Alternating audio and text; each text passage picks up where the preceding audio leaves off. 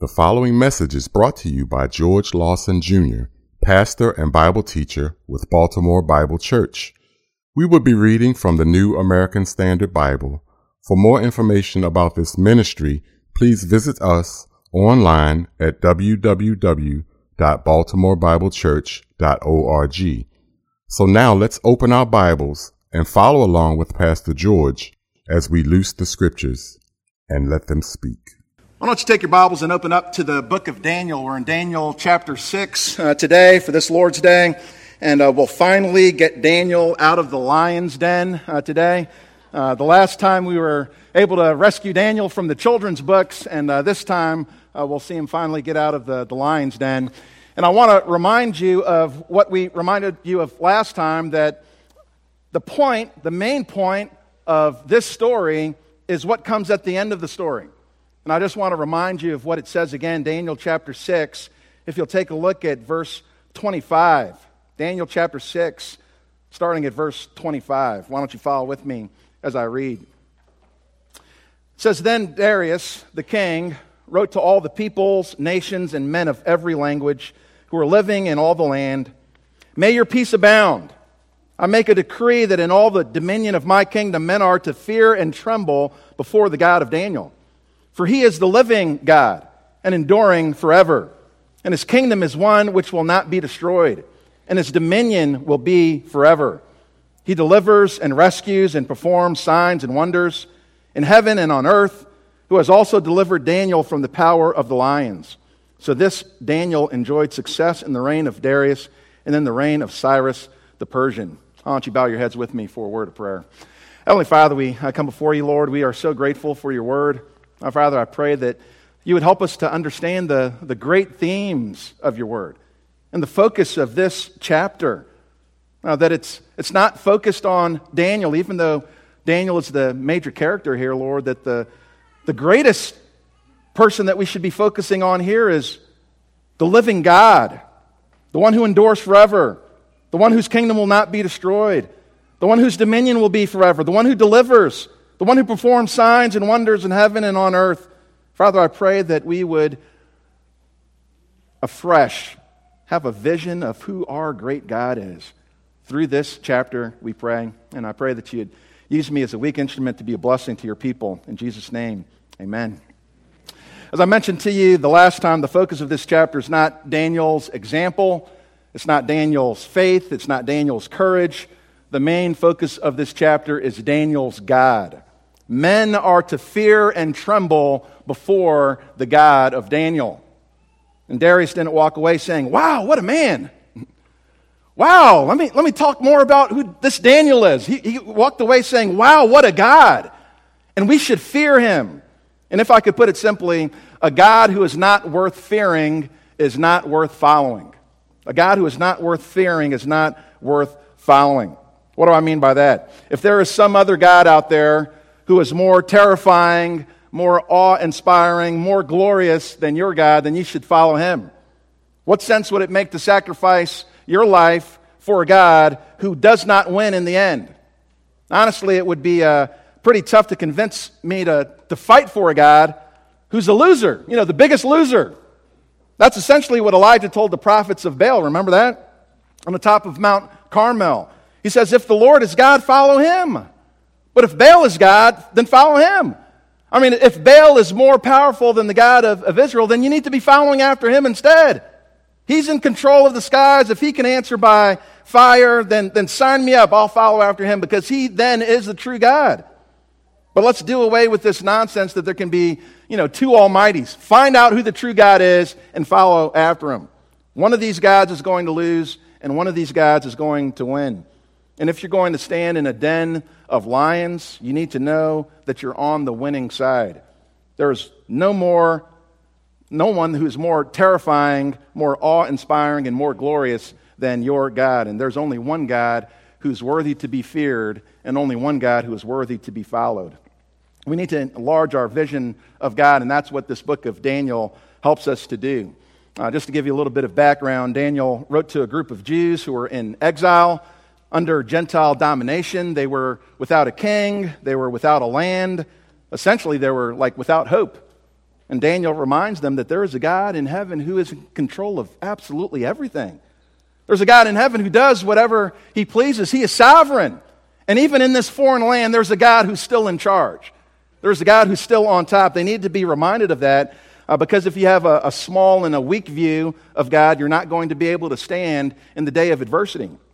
And this is an interesting side note uh, that in the chapters to follow, and I'm, I'm excited as I'm anticipating it and getting into to chapter seven and the rest of the book of, of Daniel, and I know some of you are as well.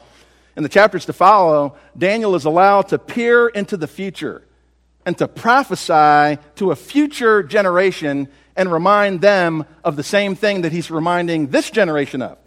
That there, there is a God who wins in the end. It might look bad, it might look like we're on the losing side, but if you're following the sovereign God, you will not lose.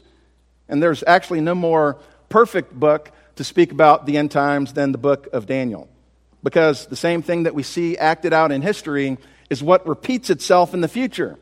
And the parallels are amazing between the past and the, the future, utterly amazing. Just as the kings of Babylon acted arrogantly, boasted of their great strength, there is going to be a ruler who will arise, who will boast of great things about his strength in the future, according to Daniel. Just as it appeared that no one could be delivered from the hand of the Babylonian or the Medo-Persian kings, in the future, it will appear that no one can be delivered from the grip of a future king, a future ruler and world dictator. And just as the kings of the past were crushed and made to recognize that heaven rules, so will there be a future king who will be crushed and made to recognize that heaven rules. There are all kinds of parallels between the past and the, the future, and there's I'm, like I said, I'm just anticipating jumping into chapter seven and what follows. We're looking forward to getting into that. But so you can fasten your seatbelts and prepare yourself. But what I'm saying here is that if Satan wins, in the end, we're on the wrong team. And for a period of time, it looks like Satan is winning. It may even look like that, that now as you look around the, the culture, the nation that we live in, the attacks against Christianity. You know, it seems that we're losing the, you know, the culture war. But the point that Daniel drives home is that God wins. You're on the right side. If you're, if you're following the true God, you're on the right side. And it doesn't matter what the scoreboard is saying, God wins in the end, and he alone is worthy to be feared. He sits in the heavens, his sovereignty rules over all, and he does whatever he pleases. And that's the kind of confidence that Daniel wants to give us. And the last time that we were here together, we began to look at five results of fearing a sovereign God. Five results of fearing a sovereign God. Number one, if you fear a sovereign God, your life doesn't blend in. In uh, verses one through five, Daniel doesn't blend in with the rest of the governing officials, the commissioners, the satraps. It said in verse three that this Daniel began distinguishing himself. He was different than everybody else.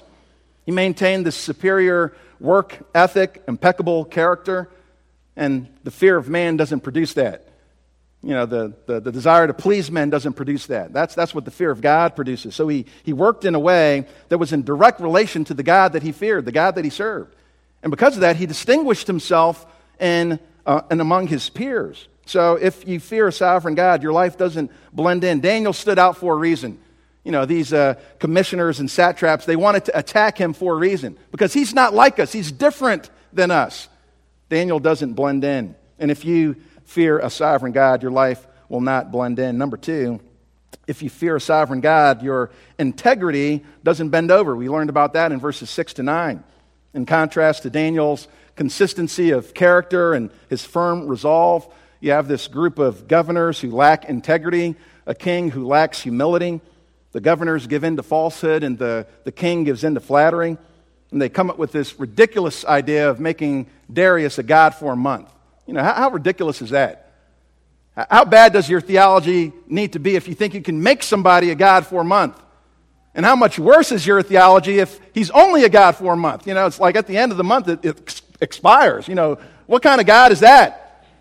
But here, here they go. They, they give in, you know, to this falsehood, and the king gives in to the flattery. You know, instead of being the employee for the, the month, he's the God for the month. Can you believe that? But none of these commissioners would come up with this ridiculous idea if they truly feared God. And the king wouldn't give in to this if he truly feared God. It's like, what, what kind what kind of nonsense is that that I could be a God for a month? Who do you think who do you think you are? Who do you think I am? Who do you think God is? But here they count on this plan that the king is going to give in to this because, you know, who doesn't want to be like God? I mean, that's the, the first temptation in the garden, isn't it? You know, that you can become like God. You can be like God. So here the king gives into it. And think about this. Their whole plan hinges on the fact that Daniel is not like them. You know, that even though we come up with this plan that, you know, Darius is the only one to be prayed to for a month, that we know that there's one person who won't cave in. There's, there's one person whose integrity doesn't bend. And that's Daniel. He can't refrain from praying for a month. He can't refrain from praying for a day. He's going to be consistent. He's not like the rest of us. And indeed, he wasn't. I pray that we're not like the rest of the men around us, that, that we're the people that, that we couldn't live. We'd rather die than to live without prayer. We'd rather die than to live without our devotion to our God. That's the kind of people that we need to be. And uh, last time we left off at our third point. If you fear a sovereign God, your character doesn't buckle under. You know, to buckle means to, to give way, to crumble. You know, often you hear somebody say that, you know, something buckled under the weight. Something got too heavy to hold up anymore. And Daniel is under this tremendous amount of pressure to buckle. But it didn't matter what kind of pressure Daniel was under. He wasn't going to buckle under the weight, even if it meant death. Take a look at verse ten, Daniel chapter six, verse ten. It says, "Now when Daniel knew that the document was signed, he entered his house, now in his roof chamber. He had windows open toward Jerusalem, and he continued kneeling on his knees three times a day, praying and giving thanks before his God, as he had been doing previously." The roof chamber, an upper room of the, the roof. It's a flat surface, typically not much more than six feet above ground, above the main floor where people in the, the Near East would go to retire. Uh, the roof chamber was the cooler part of the house, and it's where they would sleep or allow guests to sleep if they visited. Essentially, this is like a bedroom.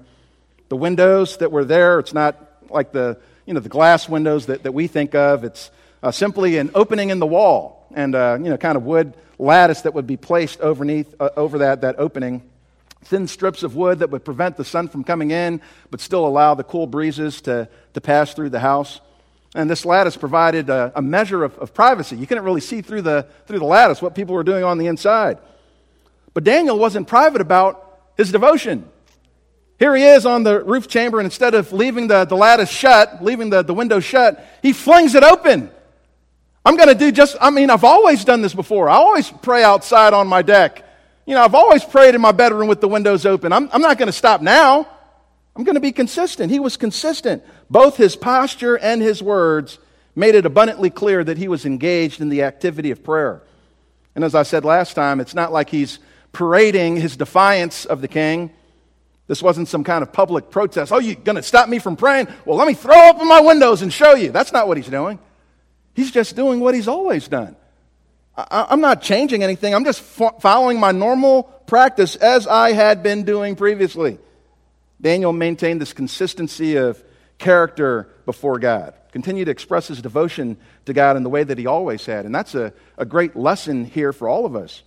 Do we change what we've always taught because now all of a sudden it's not popular in the culture anymore? Because people want to cancel us, you know, for what we say now? Are we going to change?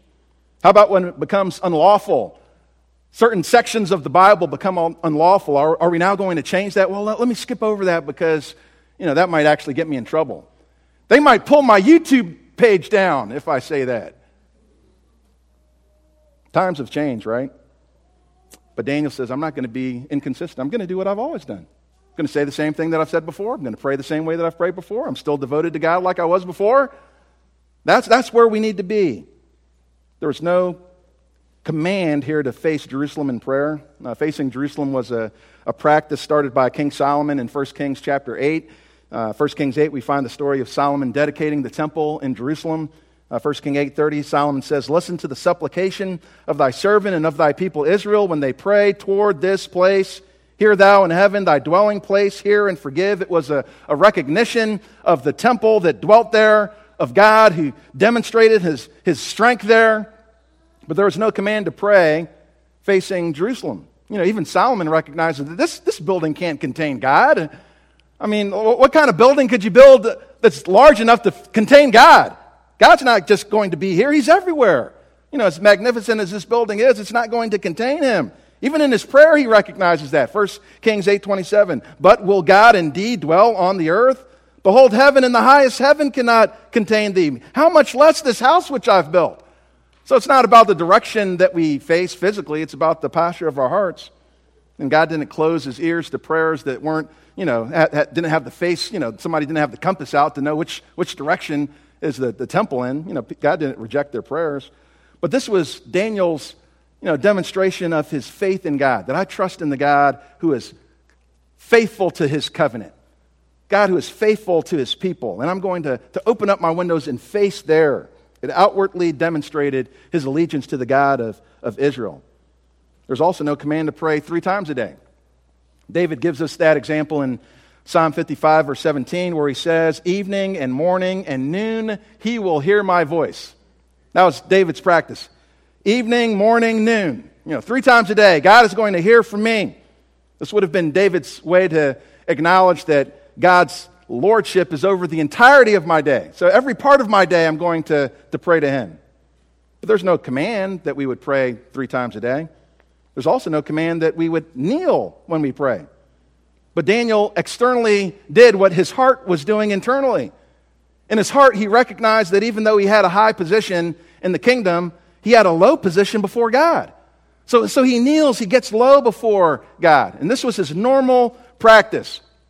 I'm going to face towards Jerusalem, recognizing the faithfulness of my God. I'm going to pray three times a day, recognizing that God is Lord over every part of my day. And I'm going to kneel before him to show the, the humility of my heart before him, that you are the God who is above me. It doesn't matter what position I have. I know who's above me. And this was his normal practice. And Daniel could have come up with all kinds of excuses not to do what he's always done. I mean, you know, maybe avoid the death sentence. Maybe that's a reason to, to stop doing what I've been doing. And we could come up with all kinds of ways to avoid, you know, the attention of the government. You know, maybe I'll just have my uh, my quiet time, you know, later on tonight. You know, like real late after it gets dark. Nobody can see me. I'll I'll pray then, you know, with the covers over my face so nobody can even see my mouth moving, you know. Maybe I'll do that. Maybe, maybe uh, I, I won't make it so obvious that I'm worshiping. I mean, God knows. I mean, doesn't God know my thoughts? Right? I mean, the the... You know, let my the, the thoughts of my heart, the meditations of my heart be acceptable in thy sight, O God. He knows what I'm thinking. Why do I have to, why do I have to say it out loud? You know, maybe I can just do it in my heart. But if he decided to change anything at this point, hear me, if he decided to change anything, who would that say he really feared? It would say that he really feared Darius. He really feared the government. Like, no, I'm not going to do what I've always done because somehow this government is going to, to outpower my God. And I need to be devoted to what they say. He says, I'm going to maintain a consistency of character before God. It doesn't matter what the king is saying. He also maintained a consistency of character before his enemies. Look at verse eleven. It says, then these men came by agreement and found Daniel making petition and supplication before his God. And there's no way that Daniel didn't see this coming. He, he knew that the decree was signed. He knew why the decree was signed. This is about me. It's an, it's an attack. And he's not ignorant of his enemies. He knew that they would be around to spy on him, even creeping outside of his residence. This window is open. Like I said, the, uh, the, the roof chamber was probably only six feet up from the ground. And this large assembly comes. You know, the word that, uh, that's used for uh, uh, these men coming by agreement, that word for agreement can be uh, translated as a tumult, an uproar, a commotion. So here he is. He's, you know, in his roof chamber, and down right below him, you've got this huge commotion going on, this tumult. All these men who've gathered together by agreement. He knows where they are. And he's going to do what he's going to do anyway. So here he does it in the face of his enemies. You know, it kind of reminds me of uh, you know, Psalm twenty-three, you prepare a table before me in the presence of my enemies. In the presence of his enemies, he's going to pray. I, I saw a recent, uh, recent meme and uh, that was sent to us by our, our speaker. And uh, it had a, a picture of a soldier with a, you know, a sword kind of, you know, stuck in the ground, and, you know, he's bowed down. And then the caption said, uh, the, the devil saw me bow my head and thought that he'd won until he heard me say amen. Here he is. He's in prayer. Uh, and I'm not going to change because of the enemy outside. I'm going to continue to pray. I know what they're doing. I know that they're after me. But I'm going to continue to pray. He does it in the face of his enemies. And here his enemies no doubt think that they've got him. We've got him. Can't wait to tell the king. Look at verse twelve. Then they approached and spoke before the king and the king's injunction. So here they go to report to the king. You know, the minions are out. Did you not sign an injunction? That any man who makes a petition to any god or man besides you, O king, for thirty days is to be cast into the lion's den. Didn't, didn't you didn't you write that, king? You know, here the king must be feeling pretty good about himself. Yeah, that, that was me. That, that was me. Yeah, I, I did write that into law. They play it off as if they're, they're really in, in favor of the king. The king replied, the statement is true according to the law of the Medes and Persians, which may not be revoked. Yeah, it's one of those laws that we can't change. We signed it into law. This is, this is firm. Look at what they say in verse thirteen. Then they answered and spoke before the king. Daniel, who was one of the exiles from Judah, pays no attention to you, O king, or to the injunction which you signed, but keeps making his petitions three times a day. They weren't really worried about the king. And now the king recognizes that he's been trapped. He keeps making this petition three times a day. This Daniel, this this this exile from Judah, and here you find the you know the, the ethnic you know um, uh, kind of uh, uh, persecution that's happening as well. One of those exiles. He's not even one of us. One of those exiles from from Judah. The king had a had a love for Daniel. We'll find that out later on in verse fourteen when it says, "Then as soon as the king heard the statement, he was deeply distressed and had set his mind on delivering Daniel." King had a, an affection for an affection for, for Daniel, but now it's beyond his control. The last thing that the king wanted to do was to feed Daniel to the lions, and maybe the leaders knew this. Obviously, the leaders knew this, which is why they wanted him to write into a law, a law that couldn't be changed. Because once we once you figure out it's Daniel, you're going to want to change this thing. But now the king has been trapped by his own words. And if the king could have freed Daniel, he would have freed Daniel. And uses every available means in his power to, to reverse it. He's deeply distressed. He set his mind on delivering Daniel. He used all of his time, even till sunset, to free Daniel. He used all of his energy. He's exerting himself to free Daniel, using every possible resource he had. And the counselors at the end say, uh, uh, there, there's no way out, king. So he's gone from being a, a god for the month to being a fool in a day. And it's a bold move by these governors to use the king against the king. He's manipulated, and now he has to execute a friend, somebody that he actually wanted to keep around, somebody that he recognizes the, the first among all of his helpers. And think about this from the perspective of, of Daniel. To refuse to give Darius this honor could have been taken as an insult. So we know that Daniel was consistent before his enemies, but he's also consistent before his friends. The, the people that actually had an affection for him. He's consistent before his friends, which is actually, for most of us, probably one of the harder things to do. You know, sometimes it's easy to, to share truth with somebody that you don't have an ongoing relationship with. It's like, oh, I'll share the truth with you, and if you don't like it, you know, okay. You know, I'll, I'll see you. You know, I, I don't have to deal with you. It's a lot harder when it's a friend that we're sharing with. Why? Because now there's the risk of losing that relationship. That's one of the reasons why for, for many of us it's so hard to, to witness to family, isn't it? It's like because we, we love our family. You know, you, you don't want to offend your family. But now you're the same person that now has to speak truth to your family. You know, the people that you love the, the most, you love the deepest. But now it seems as if you've turned against your family because you're standing on truth. It's the same thing that, that Jesus talks about. Matthew chapter ten speaks about that. Talks about the, the father against the, the son. Like that, that happens within a family relationship. Not because you want to distance yourself from them, but because truth divides. And we have to stand on the truth. Even if it seems like we're insulting the people that we love the most. And here Daniel had to stand up against the king, who actually has an affection and a love for Daniel. But he says, king, I'm, I'm, I'm sorry. I, I've, I've got to stand on the truth. So now he stands and he's consistent even in the face of a friend. And again, if you have a fear of God more than losing a relationship, your character doesn't buckle. Underneath the, the mounting pressure, you don't buckle under the weight. This is character. What kind of conviction do you have? What kind of convictions do, do you have? Would somebody have to take away your life first before you gave up your devotion to the Lord? Can you say with Daniel, you'll have to take my life before you'll take my prayers? If you fear a sovereign God, you'll stand up even in the face of friends, family, enemies. Before the Lord, you'll stand. Number four, if you fear a sovereign God, your faith doesn't break down. Look at verse sixteen. It says, then the king gave orders, and Daniel was brought in and cast into the lion's den, and cast into the lion's den.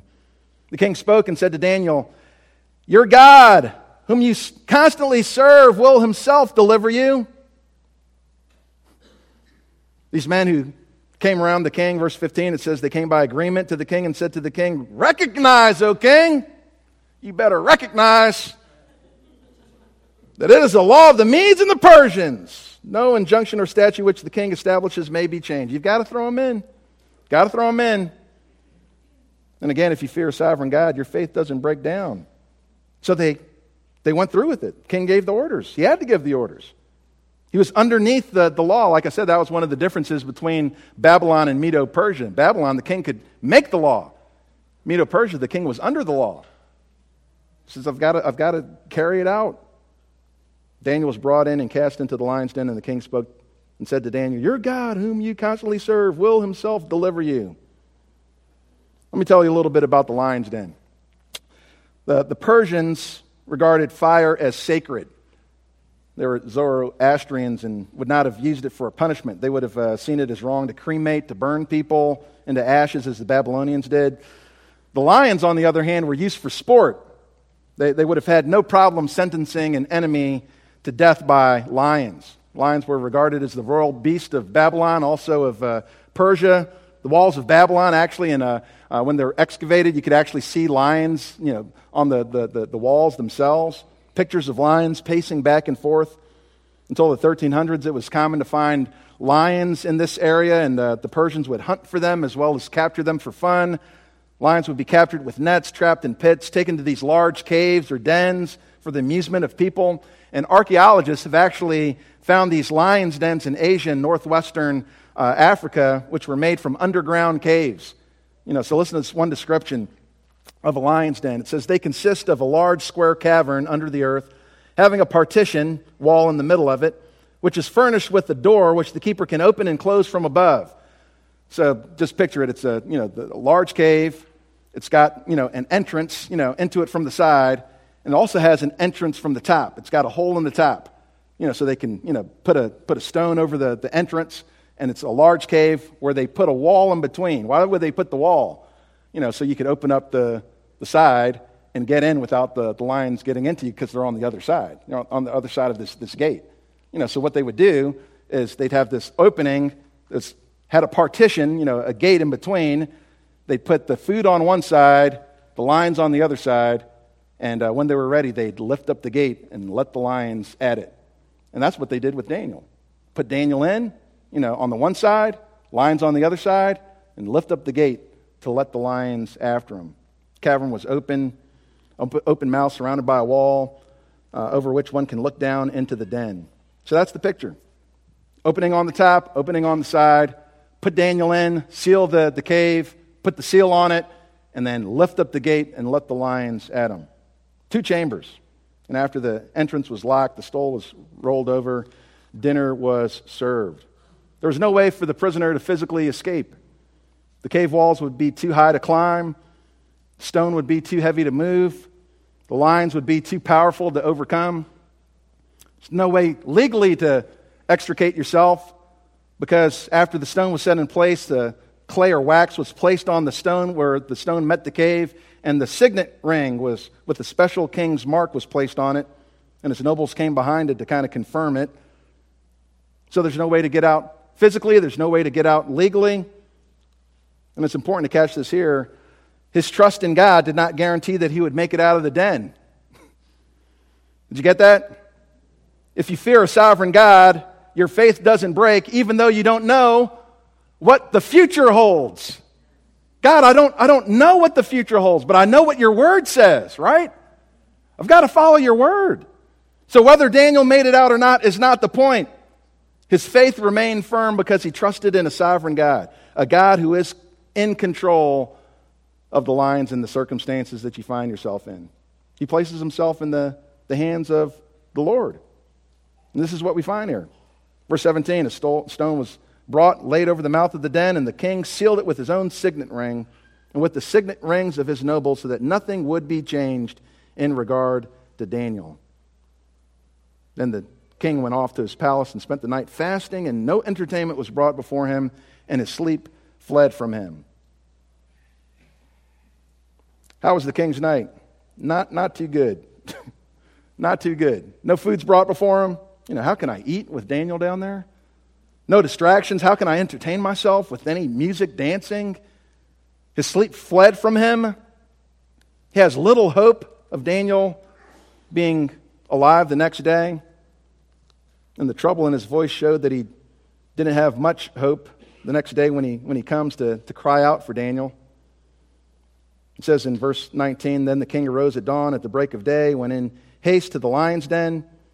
When he had come near the den to Daniel, he cried out with a troubled voice. The king spoke and said to Daniel, Daniel, servant of the living God, has your God whom you constantly serve been able to deliver you from the lions? So we see that his words that he spoke earlier when he says, your God will deliver you, weren't words that were filled with faith. Your God will deliver you. And then the next day with the trembling voice, has your God been able to deliver you? He didn't really believe it. He had, he had, had a weak faith. He was not prepared at all for what he's about to hear. Look at verse twenty-one. It says, then Daniel spoke to the king, O king, live forever. My God sent his angel and shut the lion's mouth, and they have not harmed me, inasmuch as I was found innocent before him, and also toward you, O king, I have committed no crime. So Daniel's Daniel uh, slept like a baby while the king is up all night. Angel shows up, as frequently happens in the book of Daniel, in the furnace and visions. And here this angelic being ministers protection to Daniel, shutting the mouths of the lions, which is incredible. And it had to be more than just the lions' mouths that were shut. It's also their, their paws that had to be tamed. Listen to this description. The forebody of a lion is very powerfully built, has the greatest forebody strength of any cat except possibly the tiger. This enables the lion to deliver blows with its forepaws heavy enough to break a zebra's back. Each toe is equipped with very sharp retractable claws. The claw of a large lion can be one and a half inches or more. You know, spikes on the end of his paws, and he's got enough strength to break a zebra's back with his paw. To survive all night in a den of lions was clearly a work of God. And the king is so excited he doesn't even waste time to coax the lions back on the other side of the, you know, the enclosure. You know, what he does is he, you know, sends down something to kind of pull and hoist Daniel up. Look, look what it says here. Verse twenty-one, the king, uh, Daniel spoke to the king, O king, live forever. My God has sent his angel, shut the lions' mouths and have not harmed me. Inasmuch as I was found innocent before him and also toward you, O king, I have committed no crime. Then the king was very pleased and gave orders for Daniel to be taken up out. Remember, there was a, the hole at the top? He's taken up out, not out the side. He's taken up out of the, the top of the den. And no injury whatever was found on him because he had trusted in his God. Daniel's deliverance is a vindication of his innocence before the king. For Daniel to survive was uh, proof that Daniel was not was uh, was innocent. He had committed no crime against the king. The king examines him. There's no scratch on Daniel. Amazing. His deliverance is also a vindication of his trust in God before his enemies. You know, if he died in the den, his enemies might have been left with the impression that they outsmarted Daniel and his God. But God vindicated him before his enemies as well. And uh, believer, if you trust in God, your day of vindication will come. Your day of vindication will come. You know, all those that, that attack you now, that criticize you now, that, that heap persecution upon you now, one day your day will come when, when it will be proven that it was worth it to trust in God. It's worth it to trust in God. Romans chapter nine, verse thirty-three, it says, just as it is written, behold, I lay in Zion a stone of stumbling and a rock of offense, and he who believes in him will not be disappointed. You will not be disappointed if your trust is in God. Remember, like I said, God wins in the end. God wins in the end. Your faith doesn't have to break down if you trust in a God who doesn't break down, right? We don't, we're not going to be disappointed in the end. There will come a day of vindication. We don't know if we'll be rescued from every lion's den, but we do know that we'll be rescued in the end, right? We we have a faith that doesn't have to, to break down. So if you fear a sovereign God, your life doesn't blend in, your integrity doesn't bend over, your character doesn't buckle under, your faith doesn't break down, and here's the last one, your light doesn't blow out. Look at verse twenty-four. It says, the king then gave orders, and they brought those men who had maliciously accused Daniel, and they cast them, their children, their wives, into the lion's den. And they had not reached the bottom of the den before the lions overpowered them and crushed all their bones. There, there are some commentators who try to say that, you know, the yeah, yeah, Daniel was placed into the lion's den, but the lions really weren't hungry. Are you kidding me? Are you kidding me? So here, here it is, before the, the, the meal even makes its way down to the bottom of the den, the lions are just tossing the, the bones, you know, just breaking the bones of every one of these, you know, accusers as they're coming down into the den. No, the, these, these lions were ready to eat. They're ready to eat. And feasting on these who made a fool out of the king and attacked Daniel. And the contrast between the end of Daniel's life and the end of these accusers' life, can it be more, more stark? Look at verse twenty-five. Then Darius the king wrote to all the peoples, nations, men of every language who are living in all the land, may your peace abound. I make a decree that in all the kingdom of my, all the dominion of my kingdom, men are to fear and tremble before the God of Daniel. There, there's a contrast here between the end of the enemies and the end of, of Daniel. These enemies tossed in, they don't come through the side entrance, they come through the top. Not only were the enemies thrown in, but their families were thrown in as well. The whole family's wiped out for this one. Just a, a point of application. Uh, men, you are responsible for your families. And the, the way that you go will affect your families. You don't sin in isolation from the rest of those around you. Those that you love will, will get taken into your sins as well, and you need to be, be mindful of that. Whole family's wiped out for this one. Often in Persian law, the head of the household, if he broke a law, the whole family suffered for it, and there were several reasons for that in Persian law. It was a more intense and severe judgment. It's like, I'm not just going to punish you, I'm punishing everybody. That's, that's a severe judgment. Prevented the children from growing up to avenge the father. It's like, Junior, don't, you know, you're not going to come back later on. You're going into... Nobody's going to come back and avenge the death of the father. The whole family's going down. And families were often thought, thought to be part of the plan, or at least compliant with it. You know, you had to know something about what was going on over here. So the whole family was in on it. And we're never given the names of Daniel's accusers. All of their lines have been wiped out. But Daniel's name is what stands at the end. And what's Daniel's end? He enjoys success and favor under the reign of, of two kings, Darius and Cyrus, in verse twenty-eight. So this Daniel enjoyed success in the reign of Cyrus, and in the reign of um, uh, in the reign of Darius, and of, in the reign of Cyrus the Persian. And we're left with this enduring testimony that, that he had trusted in his God, even, even in the face of death. Even if he was torn apart by the lions, it still would have been an example of faith in God. You know, if I'm going to go down, I'm going to go down like that. If I perish, I perish. I'm going to trust in the Lord. I like what Paul said, Acts twenty twenty-four. But I do not consider my life of any account as dear to myself, in order that I may finish my course in the ministry which I received from the Lord Jesus, to testify solemnly of the gospel of his grace. I, I don't count my life as, as dear to myself. What, I, what I'm most concerned about is that I finish the race, that I finish the course that God has given me, that I'm faithful to him, devoted to him.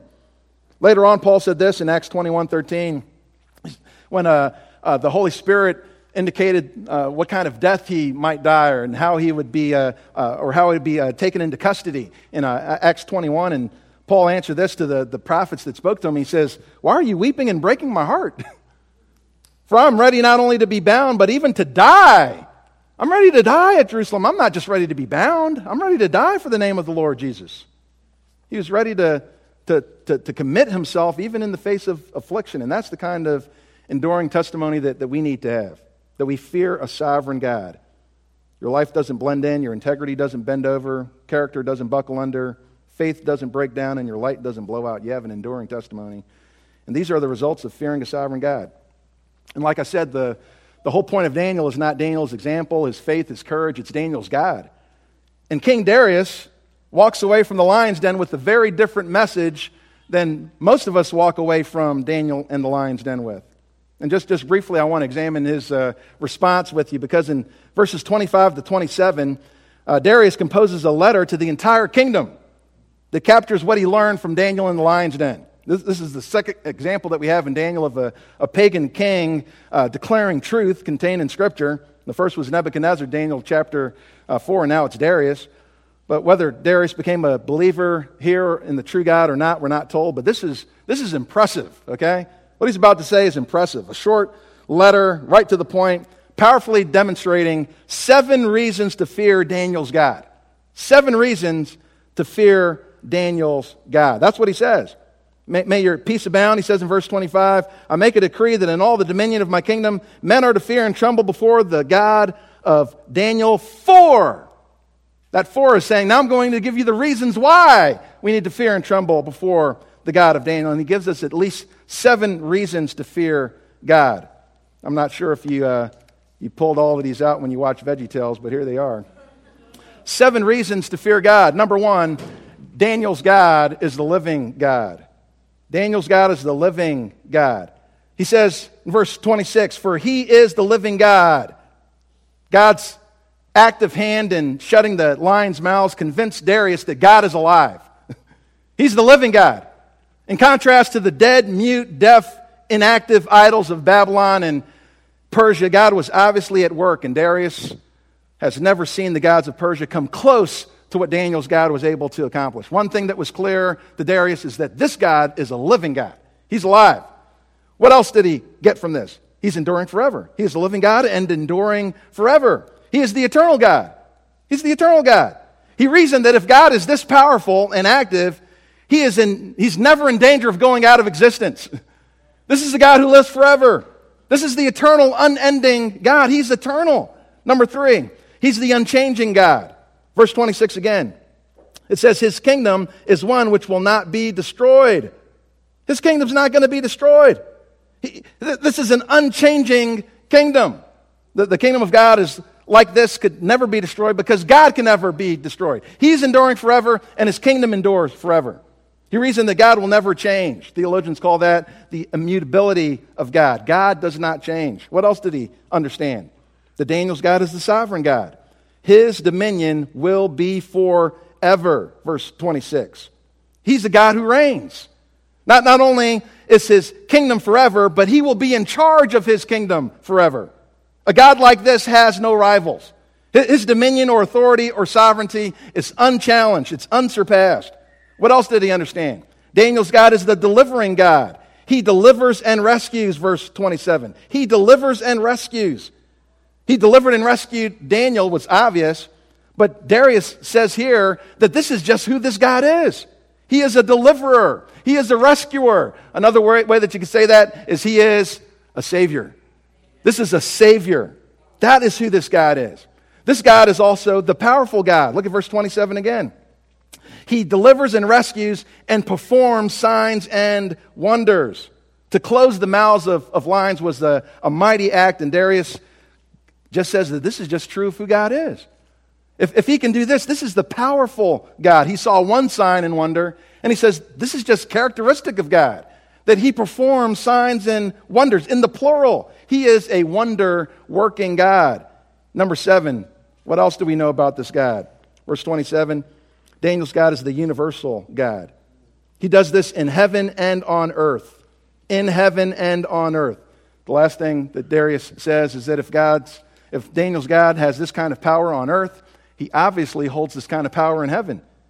This is the God who's over the heaven and the earth. This is the God that is demonstrated for us in Daniel chapter six. Is that what you typically get out of Daniel in the lion's den? you know, you know, our application is, you know, where's God when I'm afraid, you know? You know, the, the, the application is who's afraid of my God? this, this is the God that you tremble before. This is the God that you fear. Why should we fear God? Because he's the living God, the eternal God, the unchanging God, the sovereign God, the delivering God, the powerful God, the universal God. The God of Daniel is the God and Father of our Lord Jesus Christ. And if you do not know Jesus Christ today, you don't need to be delivered from the mouth of a lion. You need to be delivered from God. You need to be delivered from God. Matthew ten and verse twenty-eight says, "Do not fear those who kill the body but are unable to kill the soul, but rather fear him who is able to destroy both soul and body in hell." God's fury against sin is infinitely worse than being tossed into a lion's den. And that's Darius' point here. This is a God that I need to fear and tremble before. This is a God that you need to fear and tremble before. If God can do this, what can he do with me? I need to fear this God. You don't mess with a God like this. Don't be found on the wrong side of the sovereign God. And you need to flee, and the only place to flee from him is to him. You flee to him. That's the only place of safety. The only place of safety is to turn to this God. Turn to the God that you need to fear and tremble before. Is this the kind of God that's being presented in our churches today? You know, a God that, that I need to, to fear and tremble before? You know, all of, across our land, there's many churches that present God as just kind of like this fluffy, you know, soft grandfather, and, you know, he lets you get away with whatever you want and still gives you candy at the end. That's not the God of Scripture. The God of Scripture is the God that we fear and tremble before. I remember I was at a, a shepherd's conference a number of years ago, and they presented uh, MacArthur with a, a copy of the MacArthur Study Bible in Arabic. And um, there were a couple people from a Muslim-dominated country who presented it to him, you know, a Muslim-dominated area. And uh, I'll never forget what they, they said. They were talking about just the value of, of having, you know, this, this, this resource in their own language that they could share with people of their, their nation. And he says, you know, for such a time as this, you know, when they, they had like this short window of opportunity, you know, uh, where they had some freedom, some religious freedom in the area that they were in. And he says, for such a time as this, when we have this religious freedom, you know, what's what's dominating the uh, the, the the television stations is we have Christian Christian media that's being, you know, pushed over into our country. And what, what do we have being taught to our people about the Christian God? He says, what do we have for such a time as this? He says, what do we get? We get the smiles of Joel Osteen. We get the expertise of Joyce Meyer. We get the theatrical performances of, of Benny Hinn for such a time as this. He says, you know, for this time we're being fed these low and pathetic views of God. A God that people can't fear and tremble before. And a God who's not worth fearing is not a God worth following. He says, for such a time as this, we have this, this short window of opportunity, and this is the kind of God that they're presenting before us. A God that nobody fears and trembles before. And then they talked about the importance of the, the work of having, you know, a, a right view of God being presented to them, and how they were thankful to have this, this resource in their hands. What kind of God are we sharing with people? Like what Spurgeon said, he says, men will allow God to be everywhere. Men will allow God to be everywhere except on his throne. You know, we're, we're happy with God as long as he doesn't have, have that spot. As long as it's not a God that I have to fear and tremble before, I'm, I'm okay with God. As long as I don't have to fear him. We have a God who does as he pleases, only as he pleases, and always as he pleases. And this is the God that we present before you today. There's a God to fear and tremble before. And if you truly fear this God, run to Jesus Christ, because that's the only place of safety from this God. Amen? Let's go to the Lord in prayer. Heavenly Father, we thank you, God, so much for uh, this opportunity, this gracious opportunity uh, that you've given us to look at your word. Your word is so rich, so powerful. Who wouldn't fear a God like you? The Most High, the Most Terrible. You are Lord alone. You've made heaven, the heavens of heavens, the earth and all things that are in it. The hands, of, uh, every, every soul is in your hands. Father, you are the God who is the living, eternal, unchanging, sovereign, delivering, powerful, universal God. Father, I pray that you give us a greater view of who you are, and even as we think about this text, Lord, that we would think about it in new ways, fresh ways, ways that we'd be, would be faithful to the context of the Scriptures. Now, Father, I pray that you, Lord, would be uh, pleased to give us a greater vision of who you are. In Jesus' name we praise you and give you thanks. Amen. You have been listening to George Lawson Junior of Baltimore Bible Church. To hear other messages or to find out about upcoming events and where we meet for weekly church services, please visit us online at w w w dot baltimore bible church dot org. Baltimore Bible Church reserves all copyright protection under applicable law. Our copyright policy is available on our website and includes instructions for and limitations on duplicating all printed media, C Ds, and digital files.